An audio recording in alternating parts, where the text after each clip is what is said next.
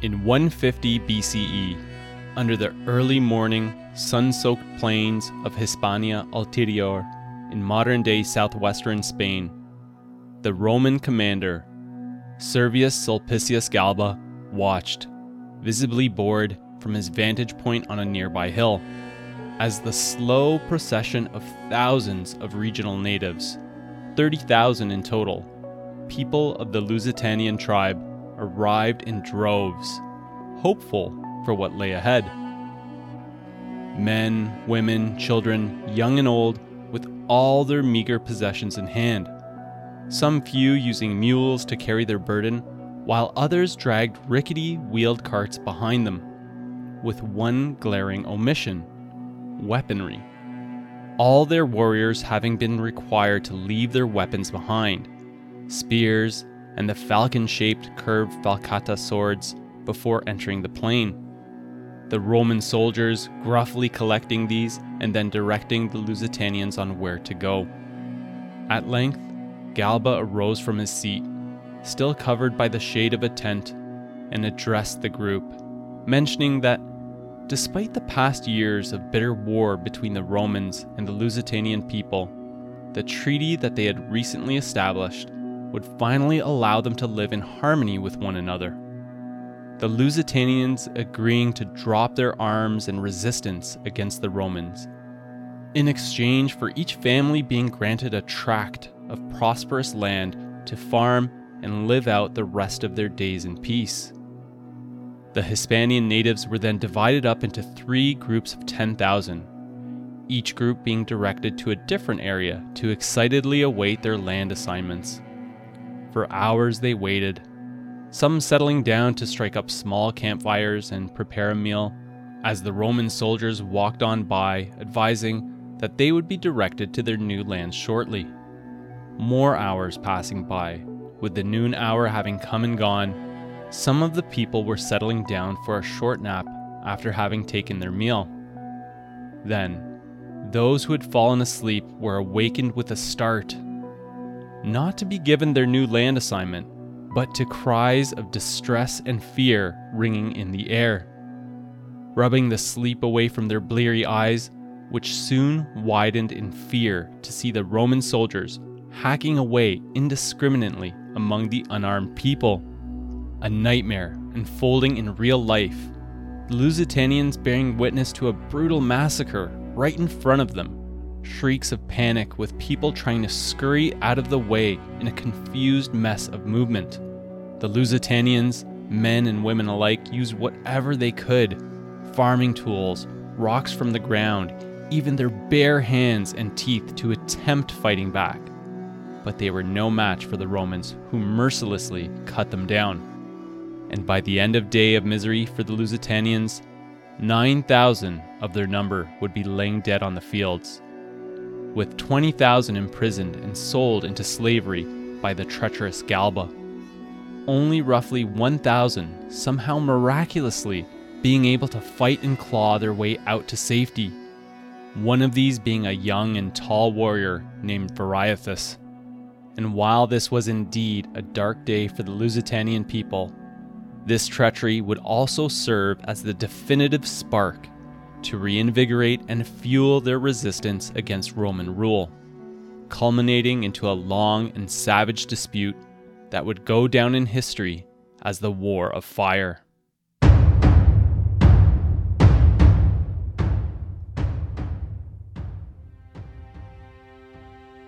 Welcome to the Warlords of History podcast.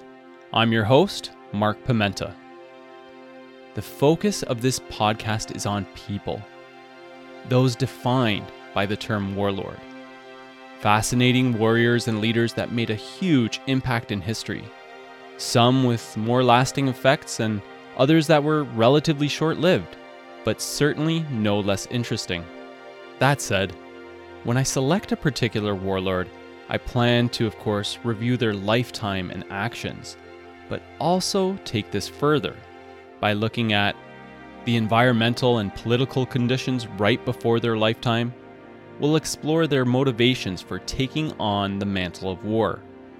We'll cover what they did and how they did it, and finally, what their legacy was beyond their demise. But with the caveat that I'm going to look beyond the mainstream historical figures that everyone knows about by taking on lesser known subjects, such as the feature of this episode and part one of a two part series on Viriathus of the Lusitanians, also known as Viriato. So let's get into this straight away. Who exactly was this Viriathus? Although many of you already have a good understanding of Roman history, this is probably not a name that many outside of Portugal and Spain would be familiar with, including the War of Fire that occurred in the Iberian Peninsula over 2,000 years ago.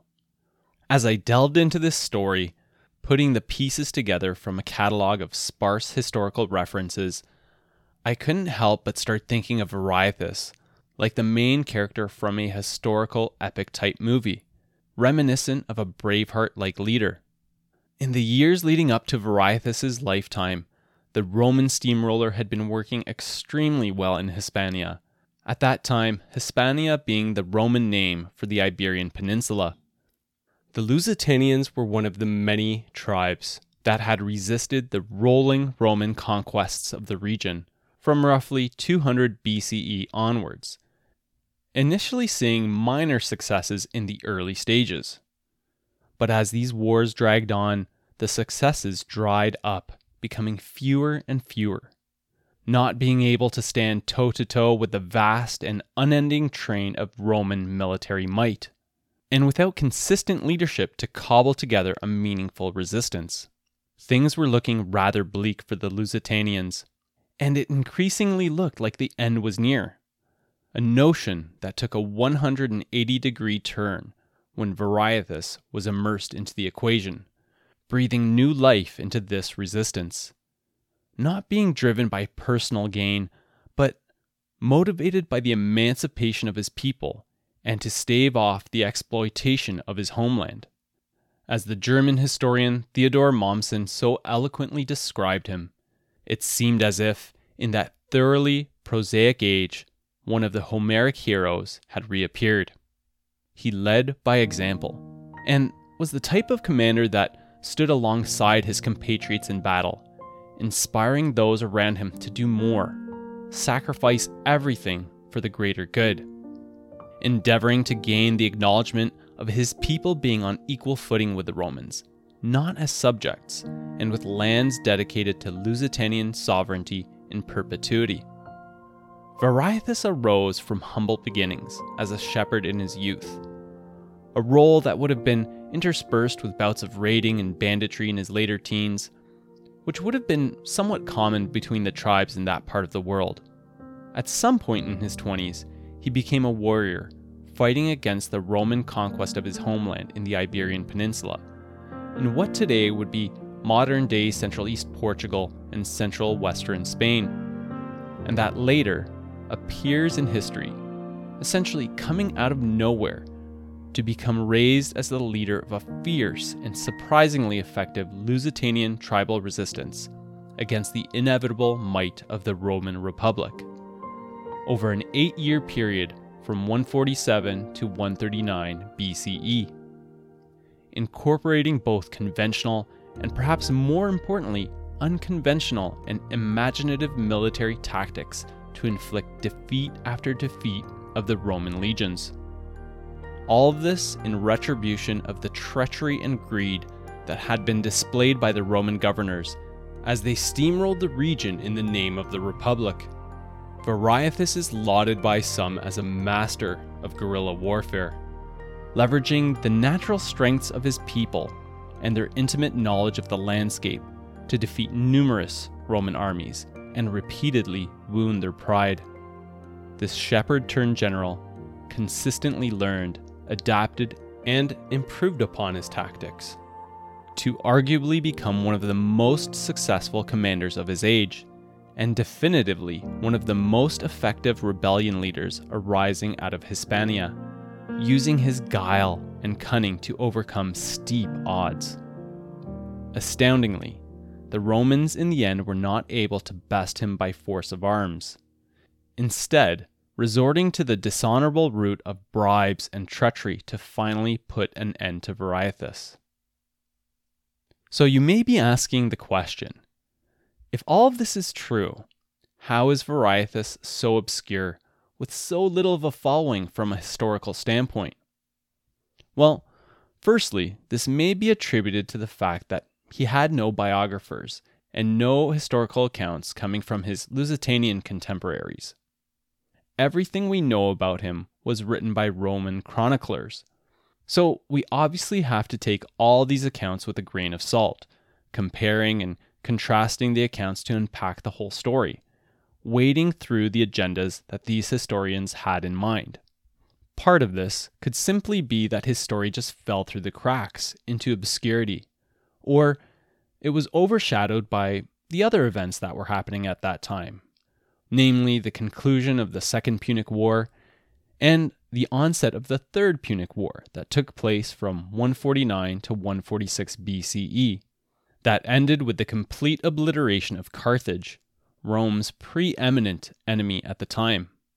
Another possibility is one that brings us into bit of a historical conspiracy theory of sorts this being a historical cover up by the Romans to hide the embarrassing notion that they had been bested time and time again by a lowly barbarian shepherd.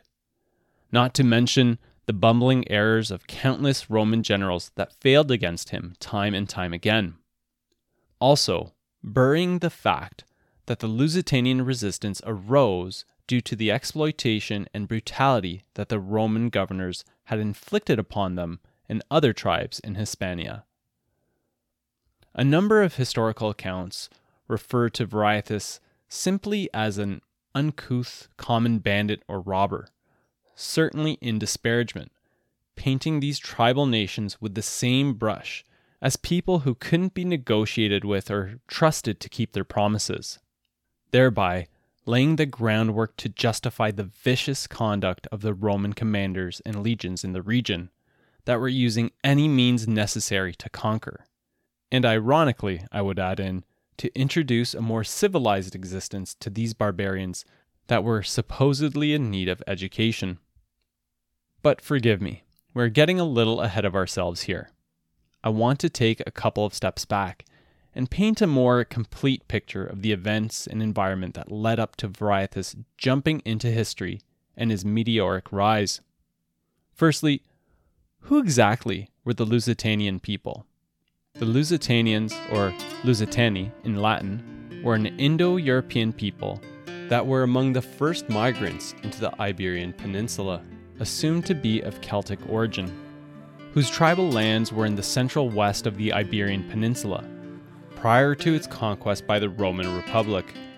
More specifically, to nail down the geographical location in contemporary terms, the central east portion of modern day Portugal, roughly including the higher and lower Beira regions and higher Alentejo, between the Douro River to the north and the Tagus River to the south, including parts of central western Spain, today known as the Extremadura region, a beautiful mountainous and hilly region with spectacular vistas covered with vast forests.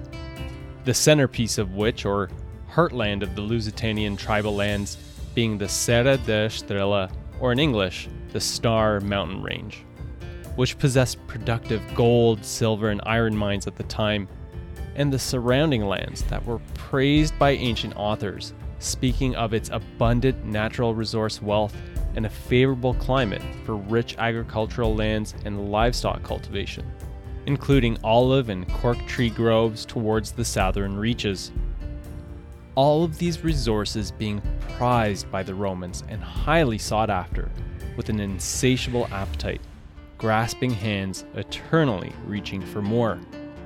This, of course, providing one of the key motivations for Roman interest in conquering the region. The Lusitanians were not really a singular nation or political entity. A better classification would be more like a tribal confederation sharing similar culture, customs, and language, but with each tribe possessing its own territory and chieftain, making decisions based on self interest and completely independent from one another.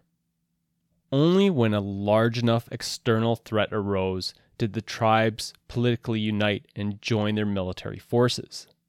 As happened when the Romans began incursions into their lands from roughly 200 BCE onwards. Interestingly, ancient historians named the Lusitanians as a warlike people, which I find rather ironic, being that this was largely in response to Roman aggression. In my opinion, this was decidedly more of a propaganda spin, if you will, to help rationalize and justify why the Romans needed to conquer them, to civilize these barbarians and prevent any harassment of Roman controlled territory. Which, of course, really means that the Lusitanians had a bunch of stuff that the Romans wanted. Granted, there is a grain of truth to the Lusitanians being warlike, but this was really quite common among all the pre Romanized tribes at the time. Skirmishes and banditry would have been a regular occurrence among the clans that made up the Lusitanian people, and the adjoining tribes bordering their lands, raiding each other for livestock and food while also dealing with blood feuds. And the topography of their lands in which they were situated would have contributed to their natural aptitude for guerrilla warfare, being that this was simply what they were used to, how they operated raiding in small groups, including defending against such activities to protect their livelihoods.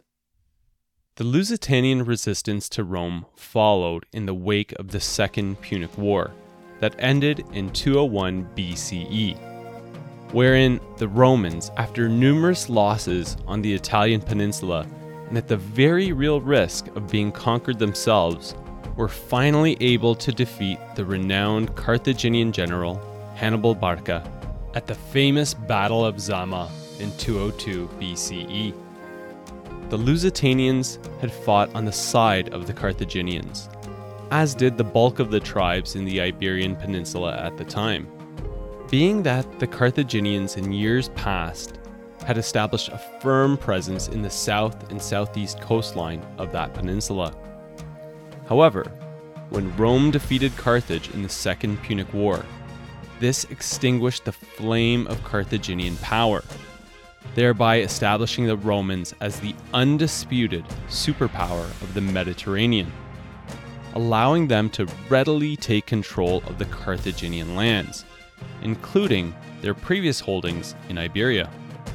And in 197 BCE, the Romans officially created and designated these lands into two provinces these being Hispania Citerior, nearer Spain on the east coast, and Hispania Ulterior, further Spain in the south. From that point onwards, these provinces would be administered directly by Roman magistrates called praetors, who were appointed by the Senate in Rome to govern these provinces and conduct military operations, typically with a mandate of about one or two years but with essentially limitless powers and with little to no oversight to operate as they saw fit.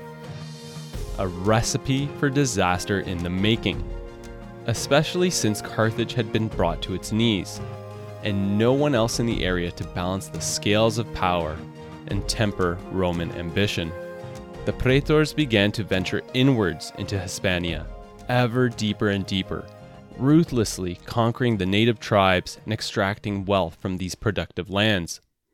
Of course, the Roman expansion certainly had a great deal to do with enhancing the glory of the Roman Republic through conquest. But in a more granular sense, this was largely driven by the Roman commanders themselves for personal gain, wanting to mark out their own place as a hero of Rome and use these opportunities to increase their overall wealth. What resulted was a Roman gold rush of sorts, exploiting the rich natural resources, including turning the native inhabitants into money through slavery.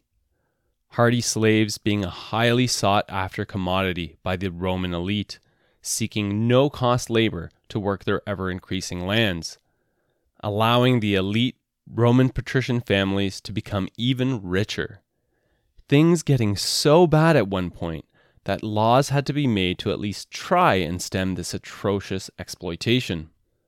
One piece of legislation in particular that would later be established in 149 BCE called the Lex Calpurnia, intended to prosecute extortion committed by regional governors. Although these laws did little to deter such actions, and virtually no magistrates would ever be brought up on charges. Why? Because this was a function of the system within which the aristocratic Romans operated. Rarely would the senators convict one of their own, in some cases, family members too. And few would be willing to defend the rights of a foreign people at the expense of someone from their class. What this meant for the regional tribes, of course, were few options to deter the exploitation levied by these Roman overlords. Either submit and accept the consequences of tyranny and overt oppression, or at least try to resist and fight back against this injustice because no one else was going to come to do it for them. The Lusitanians were one of the Hispanian tribes that opted for the latter response, actively warring with the Romans from roughly 197 BCE onwards. In the early stages, they saw some successes, even making their way into Roman held lands and sacking some of their cities. But in this war of attrition, the Roman war engine with the legions at the vanguard, were gradually grinding them down. And really, no one could hold a candle to their devastating armies at that point, especially when meeting in a pitched battle. Now, let's add some further confusion to this mix. At this time, Hispania also held countless other tribes, tribal confederations, clans, groups, etc. Some of the bigger ones near the Lusitani, including the Vetons, Celtiberi, Celtici, Vaccei, and Carpetani, these being a tiny, tiny fraction of the many known names on the list. Each of these fiercely independent from one another, sometimes working with each other and also sometimes raiding and warring against one another. This was certainly one of the biggest contributing factors to each group being inevitably swallowed up by the Romans. If they had ever managed to unite and align their goals, perhaps the Romans would have never completed their conquest of the peninsula. But of course, this is something that we will never know. In stark contrast, the Roman Republic, for the most part, was a united political entity with overarching goals that were seldom deviated from.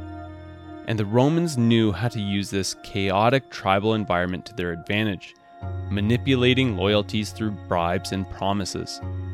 So, while some tribes were actively resisting Roman encroachments, others elected to throw in their lot with the Romans, hoping to curry their favor to the detriment of the other tribes in the region, and also fighting as mercenaries on their behalf. By 179 BCE, the Romans completed their conquest of Lusitania, and once pacified, the ruling governors began a harsh exploitation of its people and resources, extracting untold amounts of wealth in the name of the Republic. But then, interestingly, not necessarily sending the required riches back to Rome, instead, keeping it to enhance their own wealth and providing excuses back to the Senate in Rome that the natives were being unruly and not rendering the agreed upon taxes, granting these governors further justification to extort even more from the beleaguered tribes. This was the state of the world into which Viriathus was born in 180 BCE, just as the Romans were at the point of completing their initial conquest of Lusitania. In terms of Viriathus's origins, I have to add in a disclaimer here that the details on his youth are rather unclear, being that he wasn't really anyone of note prior to jumping into history when made leader of the Lusitanian army. However, attempts were made by Roman historians later on.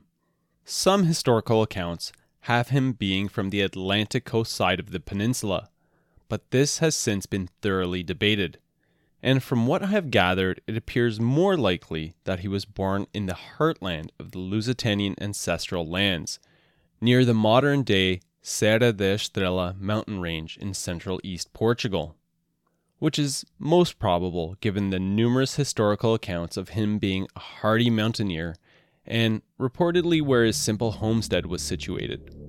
From his boyhood, he had been a shepherd and thoroughly familiar with life in the mountains, hunting as well to augment his family's table. Undoubtedly, a hard existence made worse by being under the strain of ever increasing Roman demands. But such an existence breeds resilient people, a necessity for what lay ahead. And it seems that his physical attributes were celebrated too a youth that grew into a tall and well built man.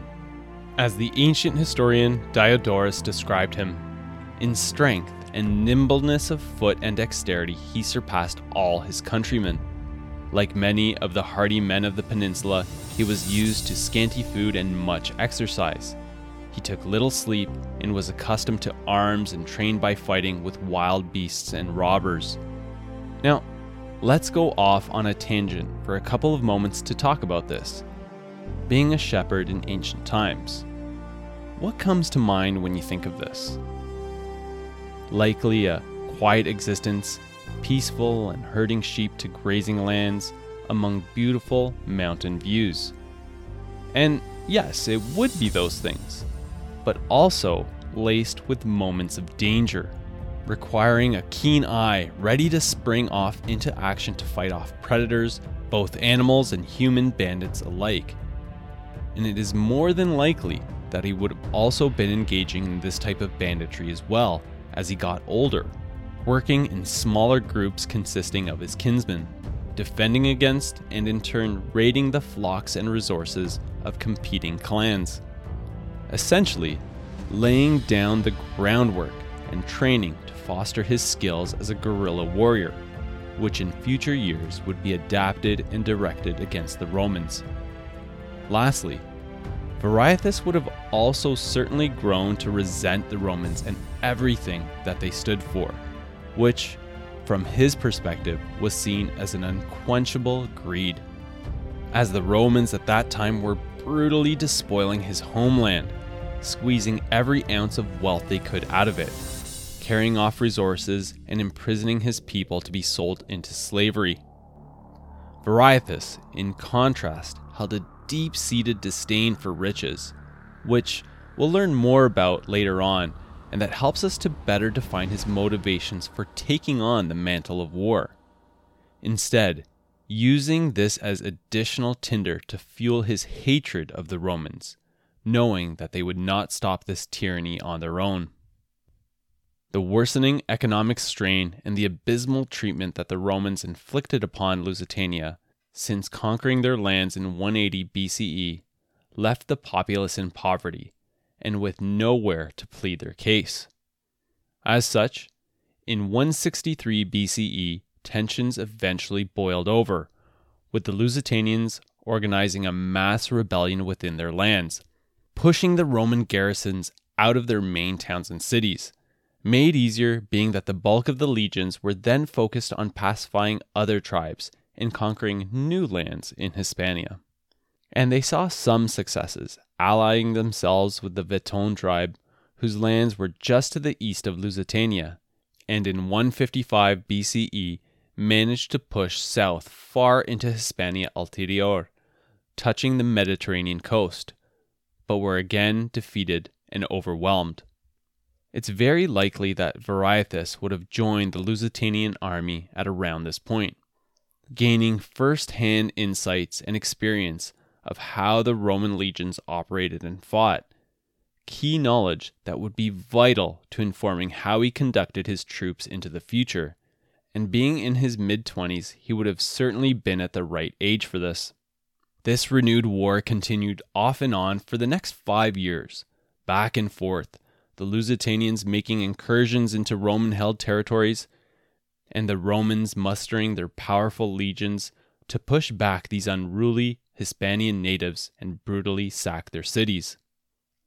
In 150 BCE, the Lusitanians managed to inflict a surprisingly heavy defeat on the praetor of Hispania Ulterior, Servius Sulpicius Galba, who lost 7,000 soldiers in the battle. Alarmed by this, the Senate in Rome demanded that a clear message be paid in kind, regardless of the circumstances that had driven the Lusitanians to rebel. As such, the two most powerful Romans in Hispania, Galba and the commander in Hispania Citerior, Lucius Licinius Lucullus, both being notoriously greedy and unsavory men, augmented each of their armies with units sent from Rome and regional mercenaries to conduct a devastating pincer operation into Lusitania, engaging them on two fronts. Galba invading from the south and Lucullus invading from the east. Their operations so effective and complete that the Lusitanians suffered staggering losses, with seemingly no option but to offer up unconditional surrender. Unexpectedly, Galba received the Lusitanian emissary politely, and even appeared to sympathize with their plight. The terms of peace were hashed out, with the Lusitanians agreeing to hand over their weapons end their resistance against Roman occupation, with the Romans in turn granting lands to the Lusitanian people in perpetuity that they could farm in peace. Galba ordered the leaders of the Lusitanian army to collect their people, family, and belongings and gather near the plains, just beyond the border of Hispania Ulterior in modern day southwestern Spain taking us to that merciless event of infamy at the hands of Galba that we covered at the top end of this episode, sparking the resumption of the Lusitanian resistance and Viriathus's arrival. When the 30,000 Lusitanians arrived at the place Galba had directed, they were disarmed and divided into three groups. Each division led to a different area, far from one another, and he commanded them to remain in this open country until he could assign them their new lands.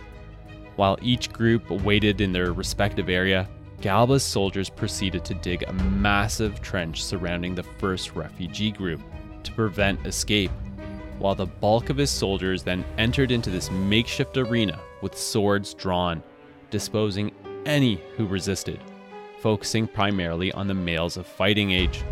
This playing out three times over, each group quashed and fully in submission. By the end of this dark day of treachery for the Lusitanians, who had arrived in peace and hopeful for new lands, 9,000 of their people lay dead on the fields, with 20,000 sold into slavery in Gaul, which is modern day France. With only about a mere 1,000 managing to fight their way out and escape the carnage, including Viriathus, they scampered back to their lands and began spreading the word of the atrocities committed, creating a firestorm of anger and resentment, hammering home the notion that violence was the only suitable response to be levied. The memory of that horrific butchery must have been etched into Viriathus's mind and those around him, each vowing not to rest until paid back in kind. As a side note, the loss of 29,000 Lusitanians was certainly an event of shock and deep sadness, but would have likely accounted for a small proportion of their overall numbers, although we don't really have details on the extent of their population at the time. Clearly, Galba was a nefarious character and would have been well suited to play the villain in a movie surrounding these events. And adding to his charm, he was apparently exceptionally greedy as well. After collecting the plunder and having sold off the entirety of the slaves, he reaped a massive haul of gold, although he was already one of the richest Romans alive at the time. He distributed a small fraction of the proceeds to his army and sent nothing back to the Senate in Rome, although they did soon learn about the dastardly deeds he had committed. Interestingly, when Galba returned to Rome, he was brought up on charges based on the Lex Calpurnia legislation that we had discussed earlier, for the crime of extorting the Lusitanians for personal gain at the expense of the Republic, considered to be treasonous against the state. Unfortunately, however, Galba managed to escape these charges unscathed, using his riches to bribe his way out, with a flimsy rationale and witnesses that were obviously paid for in order to substantiate his arguments, blaming his inability to pay anything to the Senate on the Lusitanians, claiming that they, in fact, were the ones using treachery and waging war in a deceitful manner, not paying the taxes that they had promised. This whole farce of illegal proceedings against Galba does something else for us as well. It also highlights one of the foundational cracks that was appearing in the Roman Republic, a foreteller of future problems and corruption, which would be one of the factors in the eventual decline of the Roman Empire. The rich becoming richer at the expense of the middle class, which was effectively disappearing at the time, meaning that for the poorer citizens of Rome, voting, elections to public offices, and deciding legal matters was increasingly based on whoever the highest bidder was. Clearly, a definitive problem for a properly functioning republic. In addition to this, the laws enacted to prevent these types of unsavory activities, the Lex Calpurnia, for example, had little teeth and virtually no enforcement. The consuls and praetors of these foreign lands were operating with very little oversight, so they could use their vast powers to easily find indirect ways of getting around these types of legislation, thereby enabling heavy exploitation and atrocities on a massive scale. Now, obviously, not all the Romans were bad people, some quite noble and forthright, but in wading through these historical accounts, it appears that the governors in Hispania, at least at that time, were quite brutal. Now, let's get back to Viriathus' story. The action and horrific betrayal at the hands of Galba both renewed and galvanized the Lusitanian resistance, inciting a massive uprising in the face of tyranny from their Roman counterparts, who, at that time, may have been a little distracted and unable to focus the full weight of their armies on the region being that the Third Punic War against Carthage had been kicked off, which was waged from 149 to 146 BCE, with the Romans essentially erasing the weakened city of Carthage off the map. And while this gave the Lusitanians a little breathing room to maneuver and wage a resistance against the Romans, for the initial three years of this renewed war, their leadership was tactically poor from a military standpoint and was met with many failures in the field. It's at this point that we learn about Viriathus, who pops up virtually out of nowhere to appear in history with his first documented feat of war in 147 BCE. He was with an army of 10,000 soldiers that invaded the Roman territories in southern Turdetania in modern day Andalusia, Spain. Gaius Vitellius, the Roman commander of Hispania Ulterior at the time, easily learning the location of this invading force. In turn, gathered his 10,000 strong army and marched with speed to meet them. Finding them in the process of sacking a Roman held town and using this opportunity to catch them off guard with a quick and harsh direct attack. The Lusitanian army soon buckled, not being able to stand toe to toe with the Romans, and fell back, falling into retreat. However, the Romans pursued them relentlessly, Vitellius eager to destroy this large Lusitanian force that would then impede them from making any meaningful future attacks, and potentially quelling the uprising right then and there. This chase continued for days until the Romans had the Lusitanian army pinned down in a particularly disadvantageous geography from which opting for battle would have proved costly for the Hispanian natives, their leadership having not adequately planned for such an instance. Finding themselves trapped, the Lusitanians appear to have little choice but to beg for forgiveness and subject themselves to Vitellius's mercy. Negotiations began, the Lusitanian leader offering up surrender in return for lands, with Vitellius seemingly ready to accept those terms. That is, until Viriathus arose. Imposing in his stature and voicing his complete disbelief before launching into a frustrated rant among his trapped kinsmen. Although he was little above a common soldier, he berated the Lusitanian leadership, reminding them of the past Roman atrocities, especially Galba's trickery, emphasizing the idea that the Romans could not be trusted to honor their promises, that nothing would satisfy them or their greed until they had taken everything, including their fruitful lands and their very lives. He then concluded his epic speech by saying something resembling, Give me the unlimited command of your brave warriors, and I will rid the land of our fathers of these mortal foes. Now, this must have been one heck of a speech, because right then and there, Viriathus was raised as their new commander, marking the very starting point of his prominent rise and a devastating campaign of retribution upon the Romans. Viriathus immediately sent word to Vitellius to prepare for battle, organizing his 10,000 warriors into battle formation, with Viriathus accompanied by 1,000 hand-picked mounted soldiers at the front, the best riders of the group. Vitellius, of course, did the same thing, supremely confident with his legion's odds of success, given the unfavorable ground occupied by the Lusitanians.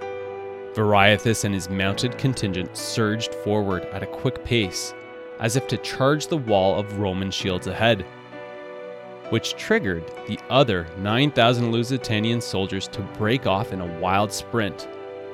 But not in the direction of the Romans, but in a seemingly chaotic craze, heading off into all directions.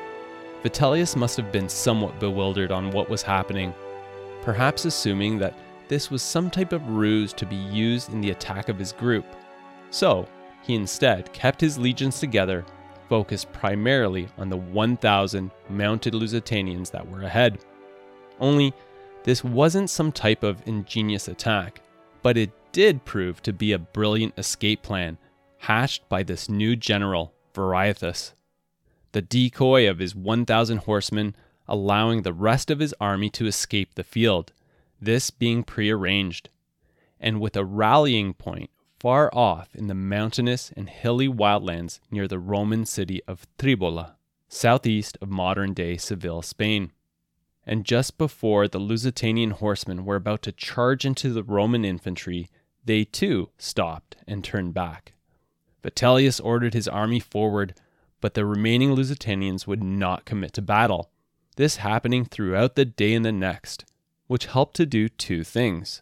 First, give more than enough time for the 9,000 Lusitanians to escape, and secondly, tire the Roman soldiers out, including their more heavily armed cavalry, who were unable to keep up with the swifter and lightly armored native horsemen. At length, as night fell, when Viriathus was confident that his troops were far out of danger, he commanded his mounted warriors to ride away into the darkness, so that they could also reconvene at the meeting spot near Tribola. Herein lies one important advantage that the Lusitanians held over the Romans, that Viriathus would repeatedly take advantage of into the future, in that Viriathus and his countrymen were born and bred in these lands holding deep knowledge of the topography, whereas the Roman generals would come in for a year or two of service, thus significantly at a disadvantage in their knowledge of the landscape. Vitellius was in a rage on being duped and how this force was able to escape his grasp, determined to track them down. His scouts brought him reports that the Lusitanians had again gathered and were marching south towards Tribola moving surprisingly deeper into the Roman held lands of Hispania Ulterior, and he immediately marched off in pursuit to put down this renegade before it would give way to a broader uprising. The reason that Vitellius was able to identify where the Lusitanian troops were heading so quick was because Viriathus, having then reunited with the bulk of his army, made sure to leave signs of his army's passing luring the Romans deeper and deeper into the forested foothills and rocky mountainsides, land types that Viriathus and his men would have been well accustomed to traveling in. as Vitellius led his 10,000 soldiers into the area, straining and focused on catching up with the Lusitanians. Viriathus and his men sprang out from behind the dense forest and foliage, spears splintering and falcata swords brutally flashing as they fiercely set upon the Roman contingent, catching them completely by surprise.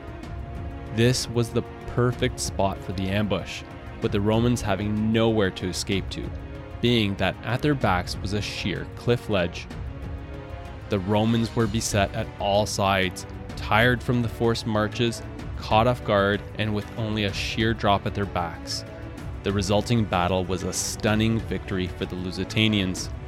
After hours of tough fighting, although we don't know the losses on the Lusitanian side, presumably minor, the news of the day was certainly that the battle had been a disaster for the Romans, with almost 5,000 of their soldiers, roughly half their force, either being cut down in the battle or pushed over the cliffside, including Vitellius.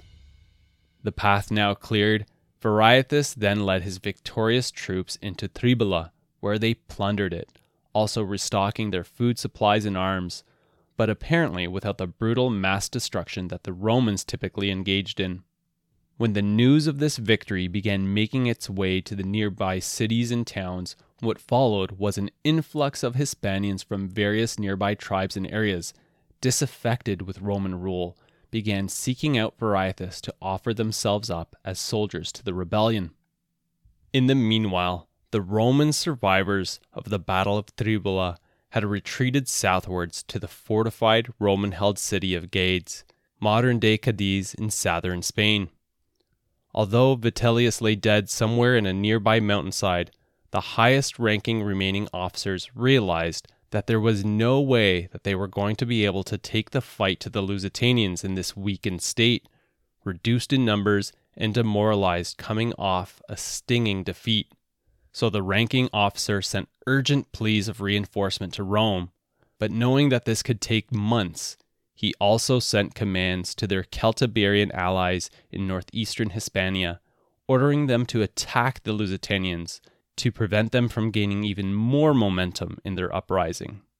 Although the details on this engagement are few, reportedly, 5,000 Celtiberian warriors responded to the Roman call and ventured south to meet the Lusitanians in battle. However, to the shock and dismay of the Romans, the entire Celtiberian force was wiped out entirely.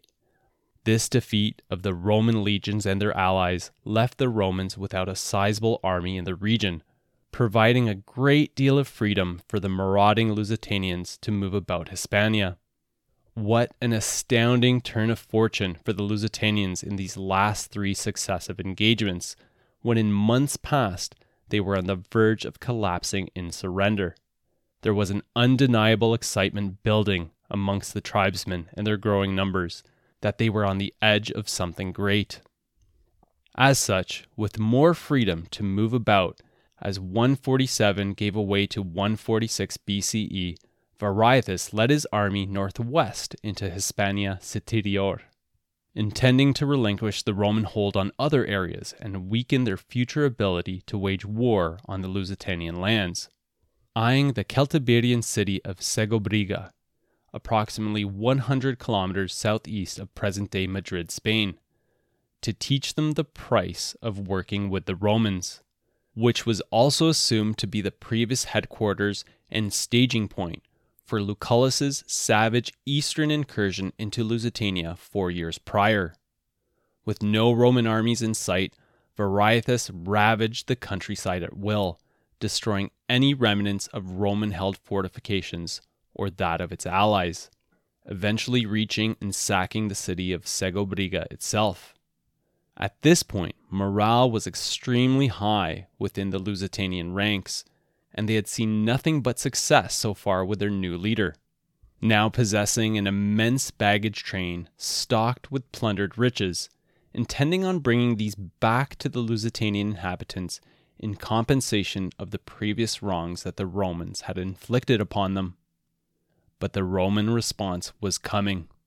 While situated in Segobriga, Viriathus's scouts had learned that a new general, Gaius Plautius, at the head of another Roman army, including 10,000 infantry and 1,300 horse, had recently arrived in Hispania Citerior from Rome and was bearing down on their position. Upon hearing this, Viriathus immediately commanded his troops to retreat from Segobriga, moving west towards the Tagus River. Plautius was keen on getting to them before they could get across the river, which would have allowed the Lusitanians to use this natural barrier to a hugely strategic benefit. So, he detached 4,000 of his fastest troops to go off in hot pursuit of the tribal army, which is a little surprising to me, given that Plautius had to be aware of his detachment being significantly outnumbered, with the Lusitanian force being in the realm of 10,000 soldiers. But herein lies a nugget that lends to the notion that the Roman generals habitually underestimated their Lusitanian opponents, not realizing that they were capable fighters in their own right and with a leader that was possessing of a brilliant tactical mind.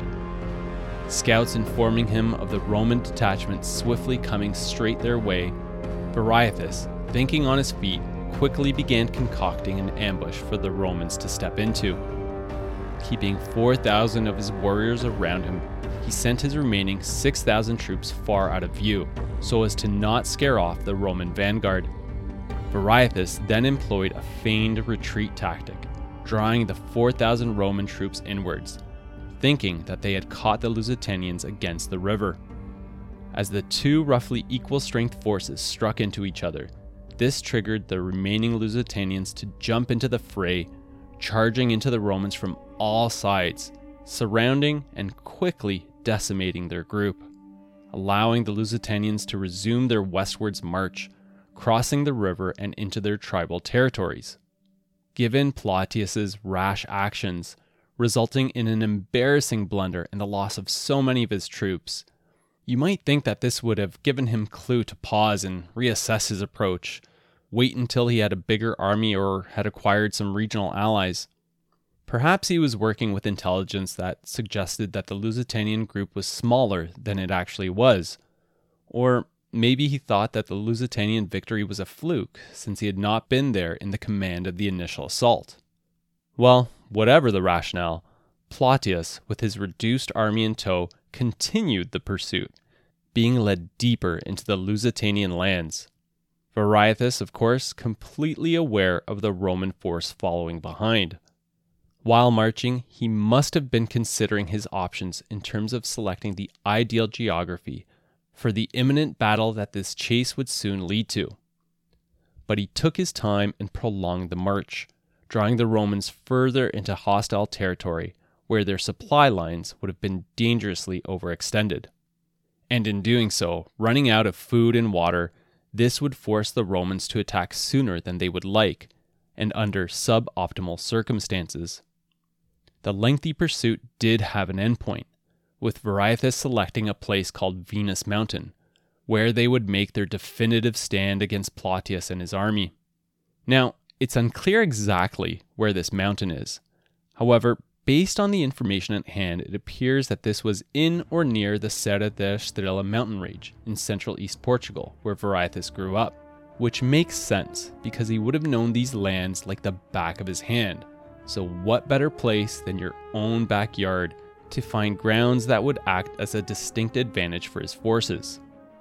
In any event, this is where Plautius caught up with Viriathus, finding the Lusitanians in a strong defensive posture. Plautius was clearly an impetuous general and immediately ordered an assault of their position. The legions having the unenviable task of fighting uphill while the tribal warriors rained stones, arrows, and javelins down upon the attackers, followed by ferocious counterattacks, spears and falcata swords brutally hacking into the Roman ranks.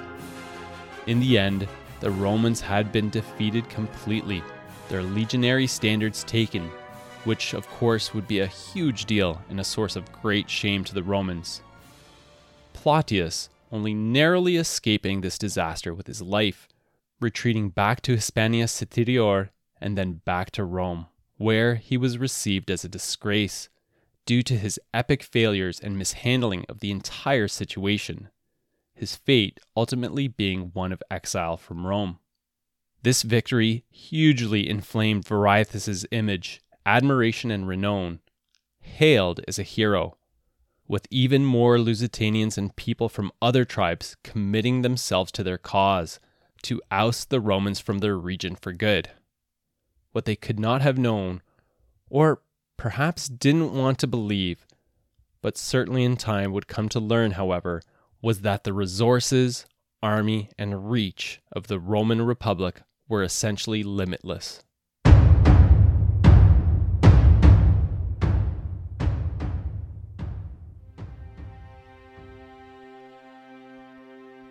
In the next episode, we will get to better understand this notion of limitless resources. As Rome sends army after army to take down this lowly shepherd turned upstart general, Viriathus, who begins to evolve and improve upon his tactics, employing a unique blend of guerrilla warfare and conventional pitched battles to achieve dazzling victories, painfully hampering the Roman expansion into Hispania through a campaign known as the War of Fire, forcing the Romans to instead resort to treachery to stop him, what they were unable to do by force of arms. Then we'll review Viriathus's legacy, the lasting impacts of this War of Fire, and how his indomitable spirit continues to inspire people to this very day. And much, much more to come in the next episode of the Warlords of History podcast. If you want to support the podcast, there are many ways you can do so. You can tell your family and friends about the show. Please subscribe on whichever platform you happen to access the show on. You can follow the podcast on Facebook and Twitter. I would certainly appreciate a five star rating if you found this episode informative or entertaining. And lastly, you can head over to the show's website, warlordsofhistory.com, where I'll include some additional info like images and maps pertaining to this episode for your viewing pleasure, and where you can also reach out to me with any thoughts, questions, or suggestions on future warlords that you think I should do an episode on. I would love to hear from you. Thanks for listening, and I hope you enjoyed the episode. Theme music from Audionautix.com.